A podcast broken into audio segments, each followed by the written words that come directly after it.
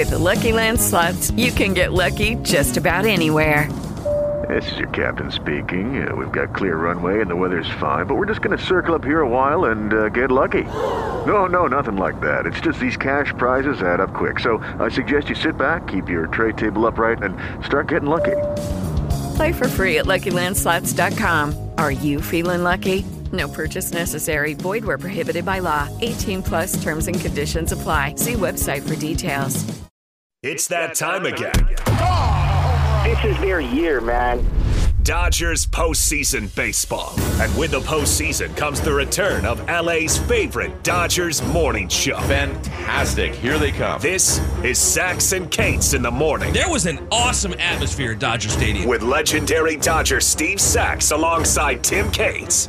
For those of you looking for Dan Patrick, Hello. you can find it streaming on the iHeartRadio app at AM570 LA Sports. Now, here they are Listen, listen up to them. Do it. Steve Sax and Tim Cates. Dodgers in an uncomfortable position on this Tuesday morning, down 0-2 in the best of five NLDS. Good morning, Southern California. It's Sax and Cates in the AM here on AM 570 LA Sports, all across Southern California, from LA County to Ventura County to Orange County and the IE. We thank you for being with us on this Tuesday morning. Thank you for listening as the Dodgers now down 0-2 after losing last night 4-2 to Zac Gallen and the Arizona Diamondbacks. I am Tim Cates, joined by two-time World Series champion, former Rookie of the Year, and one hell of a guy. He is Steve Sax. Saxy, good morning. Good morning, Tim. How are you? Um, I'm not doing well, Saxy. I'm going to be completely honest with you. I'm uh, a little off-hinged right now. I'm uh, a little distraught at what I saw last night at Dodger Stadium, having witnessed it with my own eyes last night. The crowd was ready to go. The crowd was waiting for a moment to get excited. This Dodgers team knew what was at stake, down 0-1 after losing 11 to 2 on Saturday. And last night, the offense was non-existent when they mm-hmm. had opportunities in multiple innings. The Dodgers starting pitching last night failed them again early, putting them in a deficit. The only bright spot last night, Saxy, was the bullpen that came in and for the most part put up zeros over a seven and a third innings outside of a solo home run to Gurriel there in the sixth inning. But the Dodgers bullpen played well, but nobody else showed up. And we'll hear from Dave Roberts here shortly. He was frustrated. I think a lot of people are frustrated right now. Yeah, there's a lot of people frustrated. JD Martinez showed up. You know, he uh, he put some things up there to, to to cheer for, but this is a tough thing, and it just seems to be you know the same old thing with the Arizona club. Is this team has not lost in postseason yet? They went in and they took care of Milwaukee in easy fashion. Uh, and then they're 2 and 0 against the Dodgers. So, unfortunately, right now, this team is hot. I mean, you, you beat them down pretty good during the regular season. You're 8 and 5 uh, during the year, but then overall, you beat them by 16 games in the, in the, uh, in the, you know, in the divisional race. And just now, this team seems to be very hot, and it's really you can point to the top of the order with, you know, Carroll and Marte and you know Pham. These three guys are lighting it up, and it just seems like every time they get an opportunity, there's a run scored. They're knocking in runs. They're they're taking their walks and passing the baton to the next guy who's gladly there to to help out. So right now, it's the top of the order for these D backs. It's really a tough thing to overcome. Last night I had post game responsibilities because David Vassegh and the Dodgers they flew out immediately after the game to get to Phoenix. Spent the night last night in the desert. Will work out later today at Chase Field before Game Three tomorrow night there in the Phoenix greater area. But the consensus on Dodger Talk last night was not a lot of Dodger fans are happy. And the most thing is they're not happy with this being the same thing every year. This is the same record playing every single year for the Dodgers. It's like Groundhog Day with Bill Murray. The same song keeps playing from Sonny and Cher, and he wakes up and he goes through the same thing every single day until he finally gets it right in his life. But for the mm. Dodgers, getting it right means we're now winning three in a row. But it's October, and the offense is getting shut down. The starting pitching is getting exposed. It's just like last year, Saxy. Yeah, it's it's it's just uh, kind of like how these things go in cycles. And if you just do a straight comparison across the board, the top three hitters for Arizona were five for twelve with three runs scored, and bunch of walks, and the Dodgers were one for 12 with uh, no runs scored. And that's been the biggest difference if you do a straight comparison across the board as far as the offense is concerned. Arizona seems to do it and delegate it out throughout the lineup, and especially the top. The top three guys are, you know, what stir this drink for Arizona. And of course, for the Dodgers, that's the way it's been throughout the course of the year as well. You got two guys that could be co MVPs with Mookie Betts and Freddie Freeman and those two guys just haven't gotten off the mark yet and you know they're phenomenal players you know it doesn't it doesn't uh, put a shadow on the way i feel about these guys because it's crunch time and it's not happening you know it's a couple of games in in their life. And uh, you know it's it's not the measure i think but i think you have to look at everything uh, in scope. And you know right now this team isn't hot and arizona is. We're also seeing across you know the postseason in baseball, starting pitching is what you need to have come in October. I mean, you go to Pablo Lopez in Minnesota, the way he shut down the the the, the Houston Astros on Sunday in that fashion. You look at Zack Wheeler. I know the Phillies lost last night and the mm-hmm. Braves came back late, but Zack Wheeler was pitching phenomenal for six plus innings. Had a no hitter yep. for six innings yesterday in Atlanta. Zac Gallen, what he was able to do last night in neutralizing the top of the lineup for the Dodgers, which includes Freeman and Betts and Muncy. And outside of JD Martinez, nobody else did anything offensively. They had bad at bats. They weren't doing what they usually do and, you know, taking good pitches and getting on base and passing it on to the next guy. We're seeing that across baseball right now in October that bullpen games are great and they'll get you through, but eventually you're going to have to have good starting pitching. Mm-hmm. And for the Dodgers, we knew this, Steve. We knew yep. this coming into this mm-hmm. series. The Dodgers were relying on rookies and a 35 year old, tired, hurt Clayton Kershaw at the end of his career. Yeah. And you know it's it's always going to be that way, and you're going to have innovation come throughout the sport as you know evolution happens, and and uh, in everything. So you're going to have this great thing that the you know Tampa Bay really fashioned early on mm-hmm. a few years ago. Hey, if we get you know we get the top of the order not facing the you know the main pitcher first, and then bring in the bulk pitching after they've seen after it's uh, been through the top of the order, maybe we can extend this thing out. And for the most part, it's worked. Some uh, you know a lot of times it has worked. You know they've gotten to the postseason on this theory before, and pretty much it's been adopted throughout baseball is to not have that starter out there right away, not see him three times through the order. But yeah. I always believe that the people that invented this game were pretty darn smart way back when. And when you have starting pitching, you have guys that you can depend on all the time that can go out there and gobble up the innings and keep the t- other team at bay until you get your strong bullpen in there. I think that's only going to be the best way that this is going to happen. But when you have injuries, when you have things happen and you don't have your horses out there, you have to ad lib. And uh, that's great too because the Dodgers can do that, and they certainly have, and they've got the guys to do it. You know, we don't have uh, Walker Buehler, we don't have Julio Urias, we've got Clayton Kershaw. That's uh, later on in his career, yeah. and so you have to improvise. And uh, they've done a very, very good job throughout the course of the season. If you just look at the numbers and parse them out against uh, other guys throughout the league, Dodgers are right at the top of the heap. They've done an excellent job at that. The, the, the thing is, when you're under the microscope at this time of the year and one team is hot and the other one isn't. It just it just magnifies everything so much and there's so many questions now and and it's uh it's almost not fair because it's it's a couple of games but it's when they count. That's uh that's the main thing. If you weren't to know anything about the regular season and to watch these last two games between the Dodgers and Diamondbacks you would think the Diamondbacks were the team that ran away with the division. You would mm-hmm. think, wow, look at this offense for Arizona with Marte and, and Christian Walker and Corbin Carroll, who's going to be the rookie of the year in the National League. This offense is phenomenal. They've got starting pitching. And this Dodgers team, it feels like they just kind of put band aids on it and kind of limped into the postseason or just glad to be here, but have run out of gas.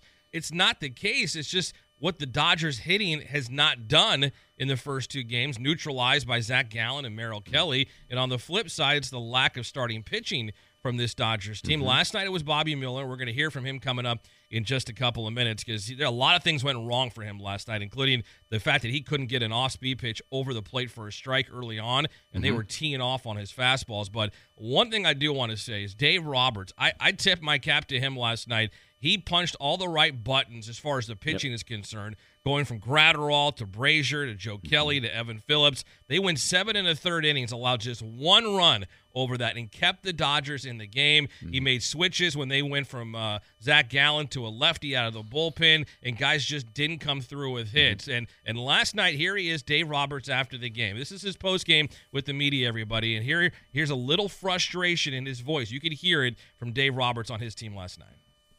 Uh, let's start with Bobby. What did you see from him, and what prompted you to pull him when you did?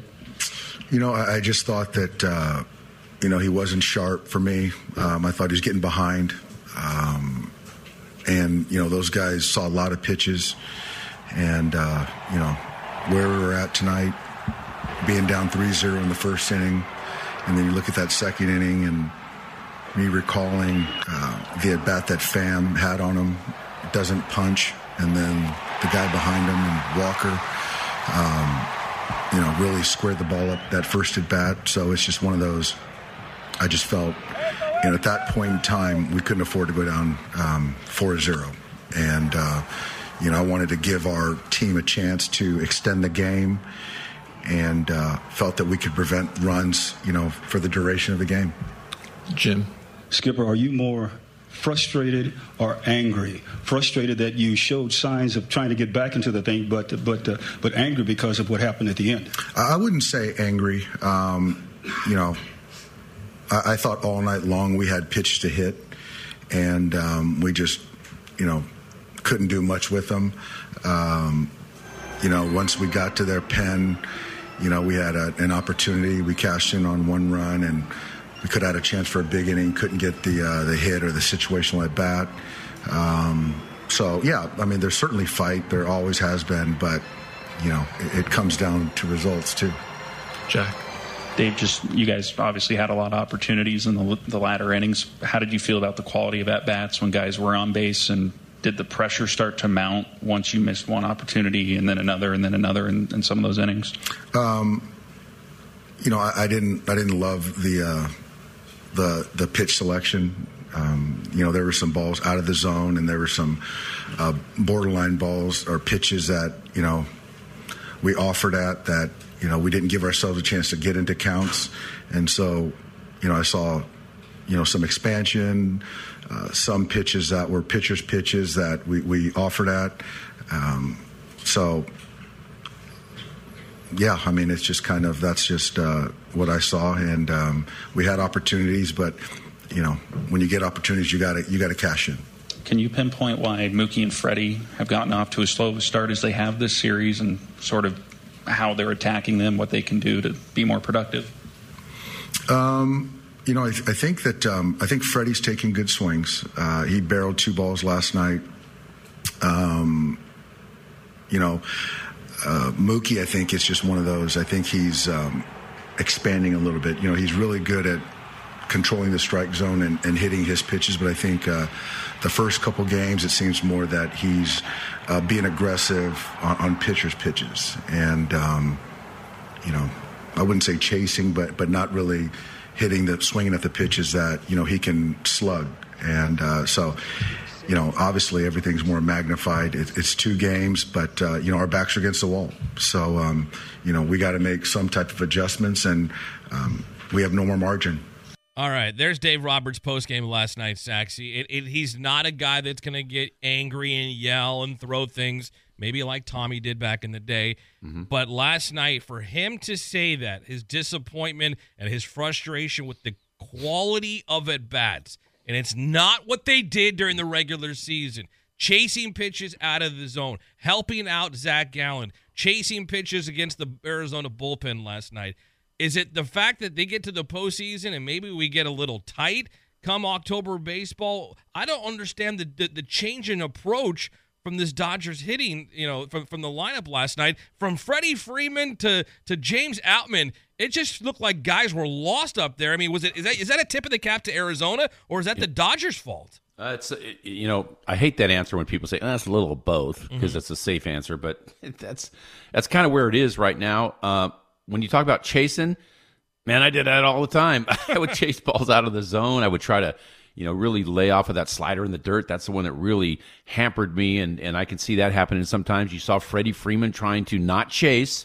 And on a two strike pitch, they threw a really hard curveball that was started way up in the zone. He changed the eye angle of Freddie, and he got him looking uh, at a strike three pitch. And and so it's like, well, if, if I chase that pitch and it's a fastball, it's not going to look good at all. But he took it and it was a strike three because it bended down and it was a curveball. So it's tough. I mean, you're not making excuses. That's that's what baseball is. But one thing I wanted to point out that really nobody's been talking about right now. You and I haven't talked about it yet, and you don't hear it on postseason.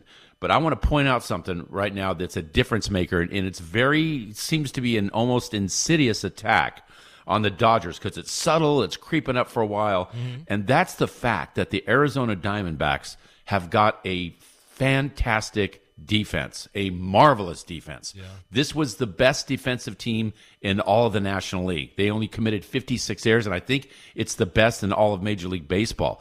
We saw the ending, the ending, ending double play in yeah. the eighth inning that thwarted a possible rally. You saw the Great catch off the bat of uh, Kike Hernandez by uh, Gurriel in left field, who's not known as you know necessarily the greatest fielder, but boy, it seems to infect everybody on that team.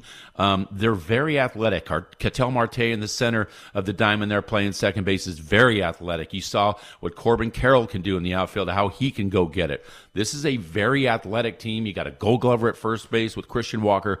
This is a really good defensive team, and and it's kind of like a thorn that you don't really see you don't notice it that much mm-hmm. because they do it with such uh, effortless manner and this is a tremendous club uh, on that side of the ball that is not gonna it's not gonna hit its uh, bite itself in the in, in the in the behind. Yeah. You know what I mean? Yeah. This team is yeah. not going to beat itself because they're great defensively. And last night they got great defense, they got timely hitting, they got Corbin Carroll, who's a hitting machine and an absolute stud, and they had their horse going last night in Zac Gallen. On the flip side, Bobby Miller goes, and we talked about it all morning long yesterday, Saxy. 24 year old, he's got the makeup, he's got the moxie on the mound, he looks the part. He's been great through 22 starts during the regular mm-hmm. season. Wasn't afraid of the Braves in his first start at Truist Park back in May. Wasn't afraid of the Giants. Wasn't afraid of the Braves again late in September. I mean, this is a guy who's not afraid of the moment. And mm-hmm. last night, he faced a little adversity, got into trouble last night, and the biggest thing I saw and Rick Monday talked about it on our air last night during the game as well. He threw 52 pitches over an inning and two thirds, 28 right. for strikes. He threw 15 breaking balls, sliders, curveballs. Only four of them were for strikes, and the Diamondbacks swung at only two of those. Hmm. They were not chasing his off speed pitches. As soon as they read spin, off speed, they were taking. Yeah. They, they weren't chasing because – look, I mean, the numbers don't lie. Through 15 of them, only four were strikes. 11 of them were out of the strike zone. Mm-hmm. And when you go back and look at them, they weren't even close. He, he, low part of the zone, starting low in the zone, going towards the ground. Will Smith's having to backhand the ball. They weren't even close. And with that being said, Saxy, you know as a hitter, if you don't have to worry about the off-speed pitches because he can't locate them, mm-hmm. you're sitting fastball. And right. when he's pumping 99, you are teeing off. Yeah, exactly, Tim. And you, you know, he threw some really good, uh, you know, breaking pitches with two strikes on the count that were just out of the zone. And those pitches are meant to be thrown that way mm-hmm. because if you have an aggressive hitter up there, and for the most part, this team's aggressive in their zone that we're starting to see more and more, and we're talking about Arizona, of course. Um, that pitch is designed to go out of the strike zone. That pitch is designed to hit just above the ground and them to swing over it and miss it. But these guys weren't offering at that. This is like another level up that you're thinking, geez, they're not going to even swing at a really good breaking ball that I throw with two strikes because you have to protect the plate. You have to expand a little bit. They're not even doing that. They're spitting on that pitch. And I'm going like, wow. I'm watching this game last night and I'm thinking, I would have swung at that pitch because you got to protect the plate. Right. These guys are uber confident and they're just they're just spitting on it. But when you're in a situation, you got a leadoff walk, you got a bunt single, uh, and a base hit that loaded the bases before the first out was even recorded. Yeah. Man, you're you're starting from a real tough deficit on a really disciplined club. Here's Bobby Miller after the game last night. Certainly disappointed in his performance and the outcome. Here he is. Obviously, didn't do a good job of working through it today. Um, I mean, mentally, I felt fine out there. Physically, it was probably the best I've ever felt. Um, it's a good thing and a bad thing when you feel that good. You know, I kind of just get a little too jumpy out there and cause the command to be a little worse. What were you seeing from them and just how they attacked you? Um, I mean, I couldn't really see much because you know my off speed just wasn't really competitive today. I mean, I threw a couple good changeups in there. uh, slider was wasn't really there today, and just didn't do a good job of setting the tone today. As a result, are you more frustrated or angry? Um, both, all the above. Um, you know, as a starter, especially after losing game one, you want to go out there and set a tone for your offense, get them in a good mood, and I didn't help the bullpen out either, and they did a great job getting my back. Because you and your teammates never dreamed you'd be in a hole like this. I mean, stuff happens, you know, um, but we're not done yet. So they still got to win another game, and I know we can do this. Bobby, did you feel like maybe being overhand kind of caused a lack of feel for the secondary pitches? Yeah, um, I didn't really feel overamped. It was just physically, it was the best I've ever felt, and you know, it's just got a little too jumpy when I'm feeling that good. Just let it eat a little bit too much instead of slowing things down, you know. Bobby, the leadoff batter walks. How hard is it to kind of get your mindset back to where it needs to be after that? Yeah, um, I mean, it's the first batter of the game. I wasn't really worried about about that first walk. You know, I just flush that flush that down the toilet. You know, um, just go on to the next batter. But um, there was just too many times I fell behind the count with my off-speed pitches, which caused them to be on time for the fastball. Saxy, he said something there that's very interesting, and it was David Vassegh's question about did the nerves get to you? Maybe that's why you're a little over anxious and the off speed mm-hmm. pitches wasn't working. And he said, no, maybe getting a little jumpy. Do you think mm-hmm. as a young guy, and they're not chasing your off speed pitches, and maybe you're nibbling a little bit on the outside part of the zone, as you mentioned, and they're not swinging, and you're not getting those swinging misses, and you're not getting those chases early in the first two or three batters?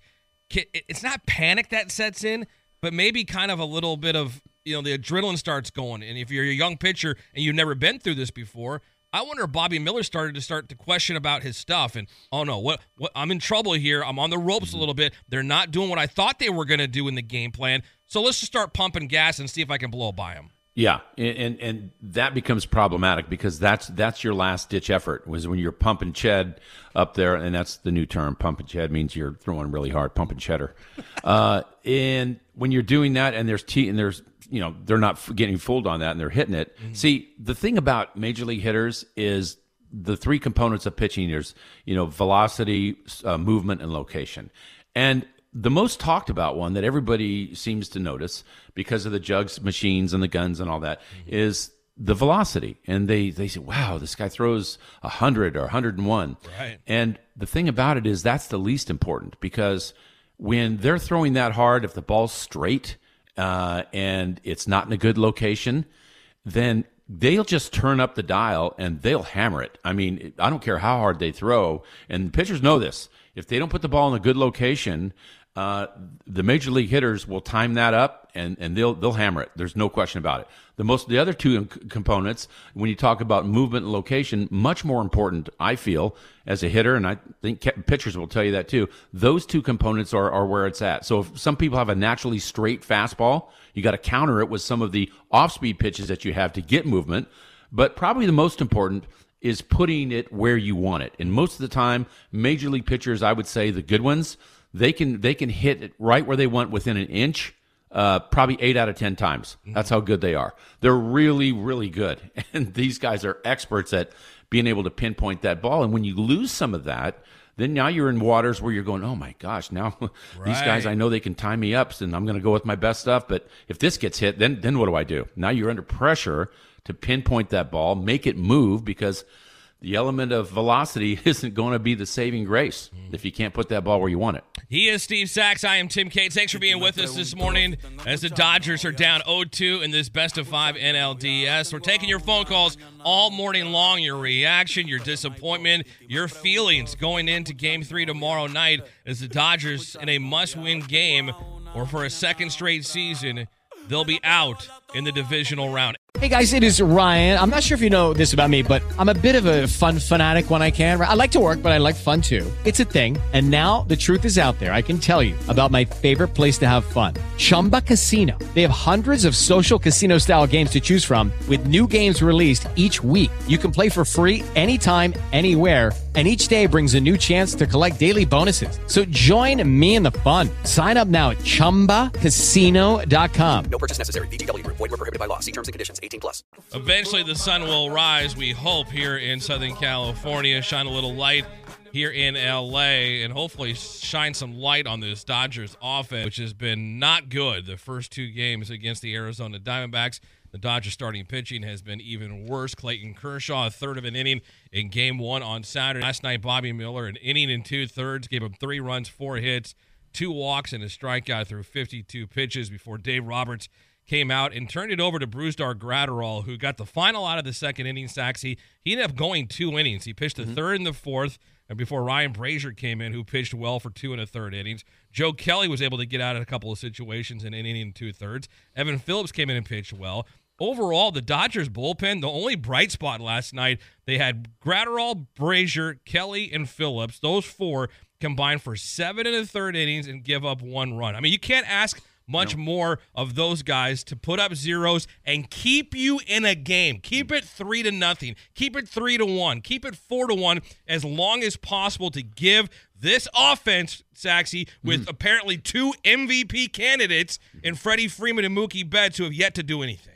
Yeah, it, sh- it shows you. It shows you kind of how the the game has changed and how everything is so magnified. Before it used to be the guys in the middle of the bullpen were pretty much just mop up guys that mm. you'd use uh, when somebody just needed a break. But now it's very strategic, as you just laid it out with Graterol, Graterol uh, Brasier, Kelly, Phillips, and these guys on down the line really kept them at bay. But the second question would be if the Dodgers did continue and they were able to go deeper in postseason and get past this one, they got to win three straight how much taxing is it going to take on the bullpen because they're kind of just getting ramped up now. When you have a lack of starting pitching, you got to lean on that bullpen, and then you have all these guys going in there taking two innings, two in the third, you know, and inning in the third, yeah. and you think, wow, what if one of these guys in that link just didn't have it and just blew it out? I mean, you can have a quick hook, you got to, and then let the next guy do it. But boy, if you have one weak link in that chain of all these different pitchers, then that's when the bad things start happening. But hasn't been the case for the Dodgers. These guys are nails right now. Clayton Kershaw, Bobby Miller, the two starters in the first two games of this NLDS. Here are their combined numbers. And this sort of sums up this problem for the Dodgers as far as preventing Arizona from scoring runs early. Two innings, 10 hits, nine earned runs. Again, two innings combined, 10 hits, nine earned runs, three walks, only one strikeout between Clayton Kershaw and Bobby Miller, mm. and their combined ERA of 40.50, the worst starts worst starters ERA in the first two games of a series in MLB postseason history. Mm. And then you add the offense, which is batting 159 collectively in the first two games. I mean, things couldn't have gone worse, Saxy, for this Dodgers team. Yeah, and you know everybody wants to put some positive spin on it. Of course, there's no positive spin on this. Nothing. I'm sorry. So far, so far, it's it's uh you know there's not a lot of things that you can point to. You're down 2-0. You got no offense. You you got no pitching as far as the starting pitching goes. Um, but how fast can things turn around? And you know, momentum. We talked about that yesterday. It's extremely fleeting. Yeah, actually, the the pressure now is on the Arizona Diamondbacks. I mean, they're they're far and away the the uh, the ones that are supposed to win now. So the pressure actually, I believe, shifts to Arizona. They're supposed to win now. The Dodgers. They've been they've been knocked down. They're, they got their back to the wall. What the heck? They're going to go out there and see what happens. The Arizona Diamondbacks have got to close these guys out. And the scary thing for Arizona is if the Dodgers come back and win, uh, you know, the next game, and now it's two to one that's going to put a little bit of uh, oh no in in the hearts of the Arizona Diamondbacks. I know because I've been there before, and in postseason, that's what happens. Momentum changes so quickly; it's unbelievable. So Dodgers can come back and win this game. The pressure's not on them; they're not supposed to be there now. Um, it'll change the whole you know chemistry as far as the uh, the deal with the momentum. It, it we'll find out tomorrow in Game Three, which is going to be sold out at Chase Field. They're already talking about it in Phoenix Torey Lovullo last night after the game said that we are tired of being the underdogs. We are playing that role and we'll continue to play it until people give us respect. He said there's he, his quote was like 26, 28 guys. That's all that believe in themselves. Nobody else believes we can win. And they are playing the ultimate underdog role in this postseason, whether it was Milwaukee and going in there and beating the Brewers, a divisional winner in two games, or now going to Dodger Stadium and beating up on the Dodgers for the first two games. Hmm. I, I think this team, the pressure is on them in Arizona. Yeah. I don't think Torey Lovullo and some of these young guys care. I don't think they. I don't think they have that feeling of oh no, now the pressure's on us. They they, they don't know any better. Well, you know they're they're human and they're going to feel it. And th- the great thing about Torey, if you're an Arizona fan, is he's not going to let. He's a lot like Dave Roberts in this respect. He's not going to let it get even get there. He's not going to even let it get in there where they feel like, ah, my gosh, uh, now what do we do? We lost this game, and now that its uh, momentum is a, bun- a bit different.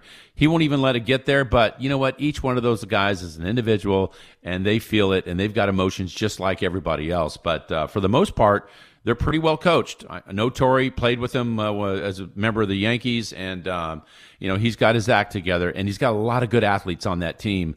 Um, but you know this is the Dodgers, and, and the Dodgers have been there before too, and they got two guys at the top of the order that can flat out light it up. Let's just imagine if for a minute if Betts and Freeman really start to kick in at the same time.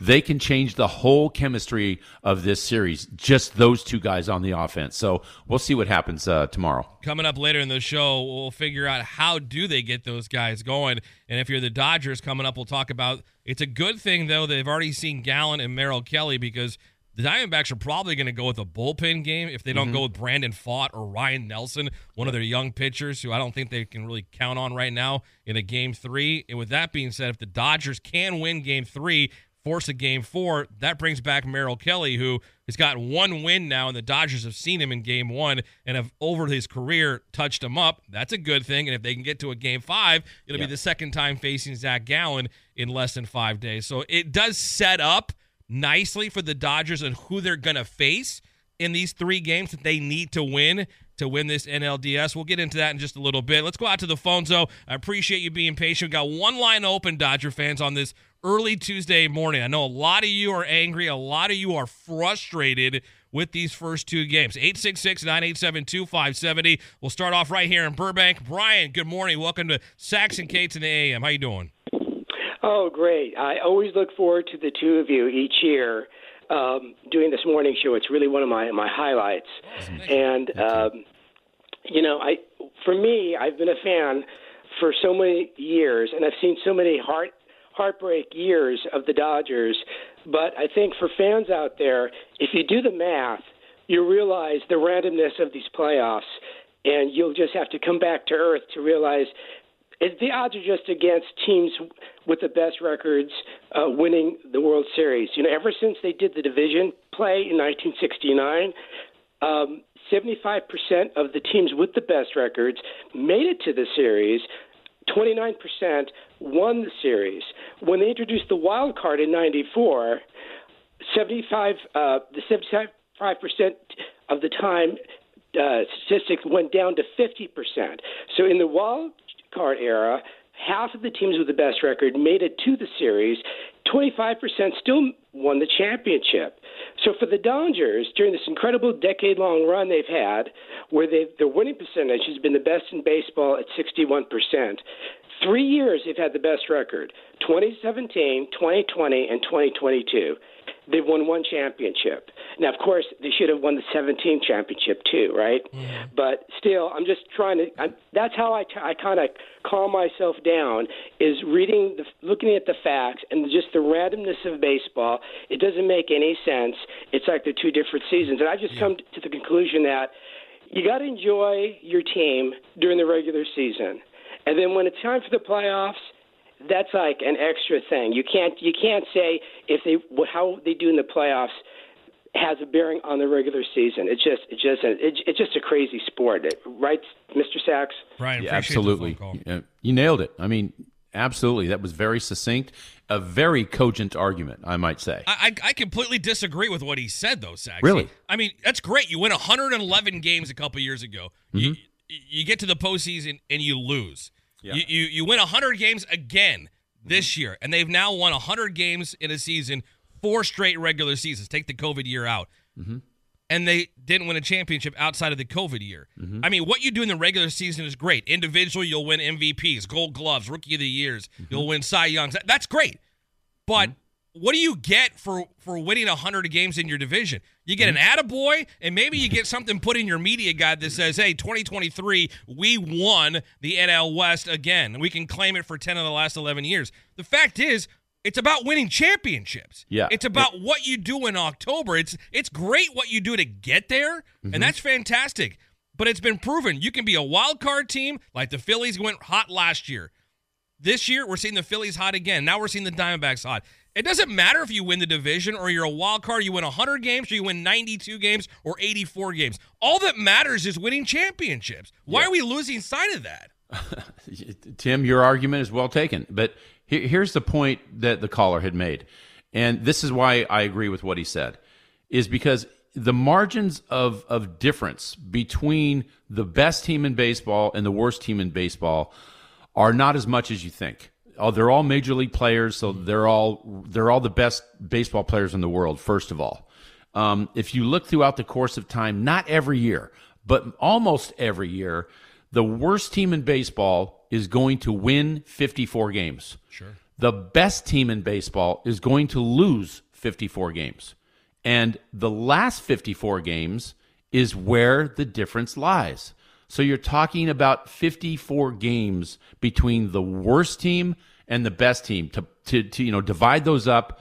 And one's going to be at the top and one's going to be at the bottom. It's almost like the Kentucky Derby. How many times you go to the Kentucky Derby and the favorites out there?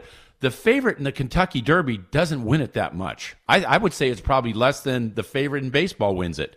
It just doesn't happen. The competition, there's too many things that can happen. Um, and so it's not like it was years ago when it was, you know, the Yankees or the Dodgers win the World Series every year. it's it's a different game now, and the margins are so thin between the best and the worst. And so it's tough. It's tough to repeat and become a world champion year after year. And many times the favorites don't do it because there's too many um, variables that come into play injuries guys that are playing at their best at that particular time what kind of uh, you know what kind of course the season has run through and where it's taken this team to now are they playing great? Are they playing just kind of in the middle? Do injuries come in and make a factor to it? Um, those things all matter. And so it's hard to just put a stamp on it. You're the best team and you're going to win the world series. It's not like that anymore. I get it. It's a tournament come October, and you reset what you did in the regular season. Doesn't matter except for who you're playing based on seedings. But if you were to tell me I got a Dodgers team that's got Mookie Betts and Freddie Freeman, one, two in the lineup, and you can throw in a JD Martinez who hit 30 home Mhm. runs, a Max Muncy who hit 30 home runs, a James Outman who's going to be a top three rookie of the year candidate, and a bunch of young stud arms and a really good bullpen and a future Hall of Famer. I would tell you I like my chances in a five game series against the team you played 13 times Mhm. during the regular season. Yeah. The fact that you get to October and and Mookie Betts the last two years has turned into a pumpkin. Mhm. The last two Octobers to me is the biggest question and and most baffling question I, I can't figure out. And Yeah. I, I, I don't know how you get him right Mhm. before game three. I don't know how this offense flips the switch when over the last, you know, 18 innings, they haven't been able to do anything Yeah. and get those big hits. Yeah, here here's the way I can kind of sum this thing up. The longer this thing goes, does anybody really believe that Mookie Betts and Freddie Freeman aren't going to be their magnificent selves? I would bet my house on it that his, if this thing played out longer and you were able to, you know, uh, have a longer postseason, these guys are not going to go 0 for 4, 0 for 4 every game. These guys are going to tear it up, but it's it's it can they do it in these small amount of games that are in front of them right now? Sometimes yes, and sometimes no, and that's the difference maker. Uh, you know, as far as this is concerned about the offense, those are the main two guys, and sometimes the other guys follow. You know, so it's like a rising tide lifts all ships. Mm-hmm. But over a period of time, those guys are going to kill it because they're phenomenal baseball players. Saxy. Every other year, I would agree with you. I'd be like, "Yep, yep," nodding my head. Absolutely, I'm. You're right on. Eventually, they're going to get going offensively, but we've seen this movie a couple of times now mm-hmm. in the postseason, and most recently last year, and we've seen it the first two games. I'm, I'm hoping you're right. I am. You, but you still like me, right, Tim? Well, absolutely, Zach. Love you, man. Love you. Uh, we'll come back. We'll get to more of your phone calls. We are going to get to hear from Mookie Betts. We'll get to hear from Freddie Freeman. We'll hear from Max Muncy next hour. We'll hear more from Dave Roberts in the 8 o'clock hour. Nomar Garciaparra is going to join us at 8 a.m. this morning. We'll get his thoughts on what Mookie and Freddie need to do to get going offensively. He's one of the best hitters of his era. And your phone calls. I get your frustration, Dodger fans. I am right there with you. 866 987 2570.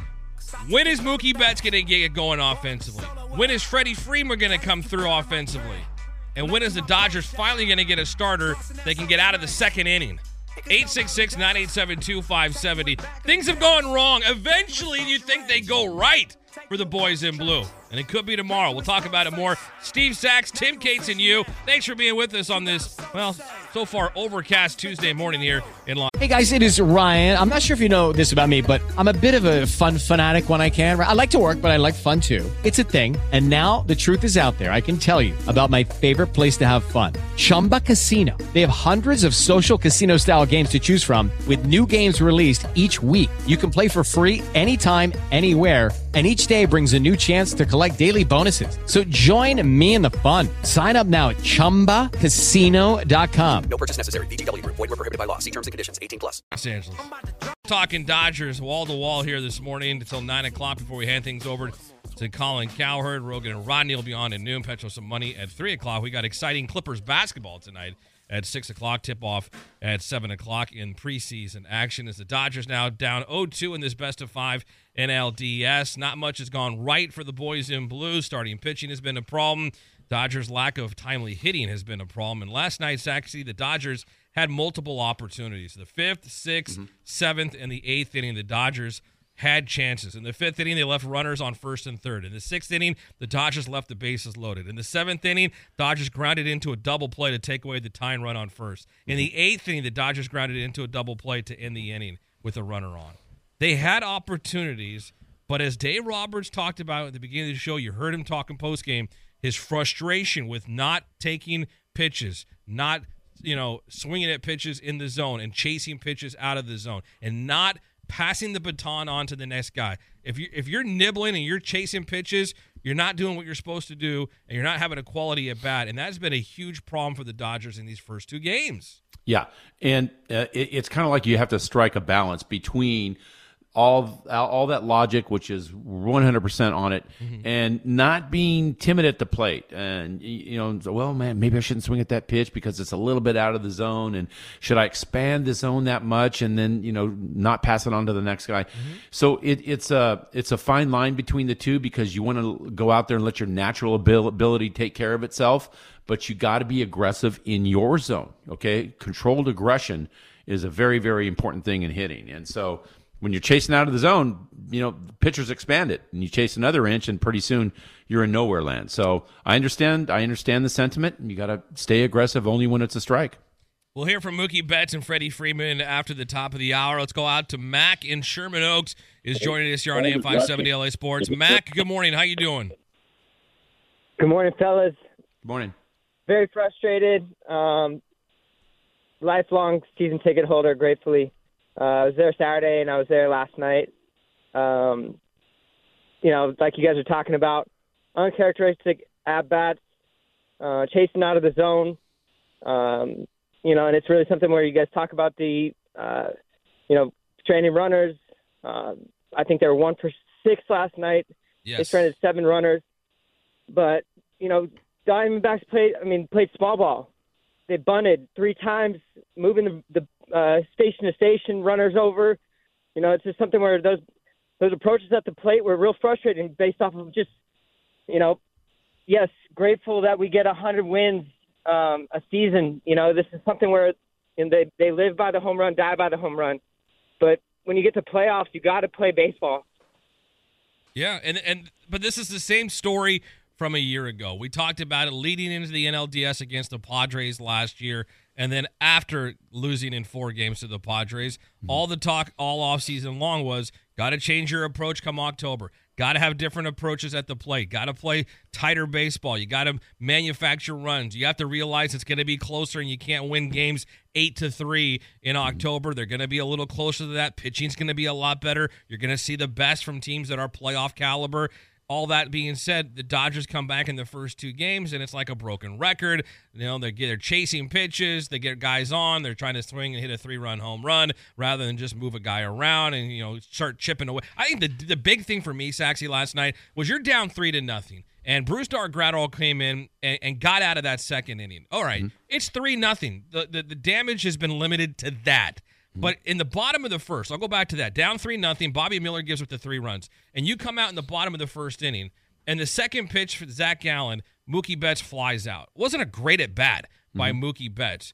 The Dodgers in the bottom of the first needed to at least get Zac Gallen's pitch count up, work him, even if you don't score a run, get something out of it. Make it a productive bottom half of the first inning they had a runner on in the first and they mm-hmm. couldn't score. And to me, that was the tale of the, of the game because they needed to chip away somehow. Whether get to Zac Gallen's pitch count or get mm-hmm. a run to make it a 3 1 game and get yourself some momentum offensively. And they just couldn't do it again. Yeah. Here, here's here's the. Uh, here's I, I kind of think the the mindset of, of against Zac Gallen. Get his pitch count up, mm-hmm. yes, only if he's not going to throw you a cookie.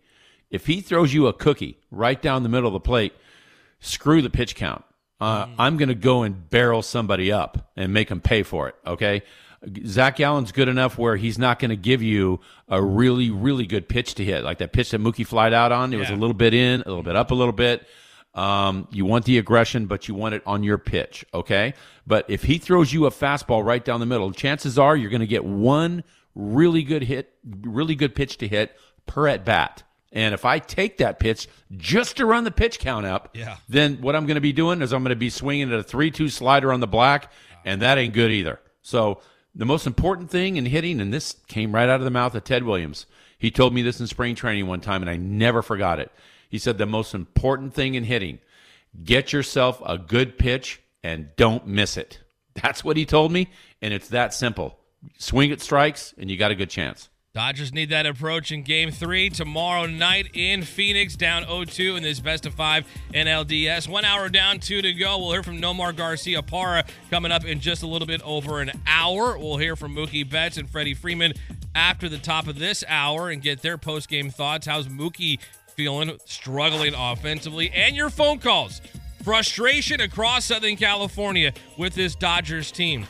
Been there, done that. Won 100 games get to October and now down 0-2 to the Diamondbacks in the NLDS. What's going on? 866-987-2570. Your phone calls and so much more. Steve Sax, Tim Cates, and you on a Tuesday morning here on AM 570 LA Sports. Lucky Land Casino asking people what's the weirdest place you've gotten lucky? Lucky? In line at the deli, I guess? Aha, in my dentist's office. More than once, actually. Do I have to say? Yes, you do. In the car before my kids' PTA meeting. Really? Yes. Excuse me, what's the weirdest place you've gotten lucky? I never win and tell. Well, there you have it. You can get lucky anywhere playing at LuckyLandSlots.com. Play for free right now. Are you feeling lucky? No purchase necessary. Void where prohibited by law. 18 plus. Terms and conditions apply. See website for details.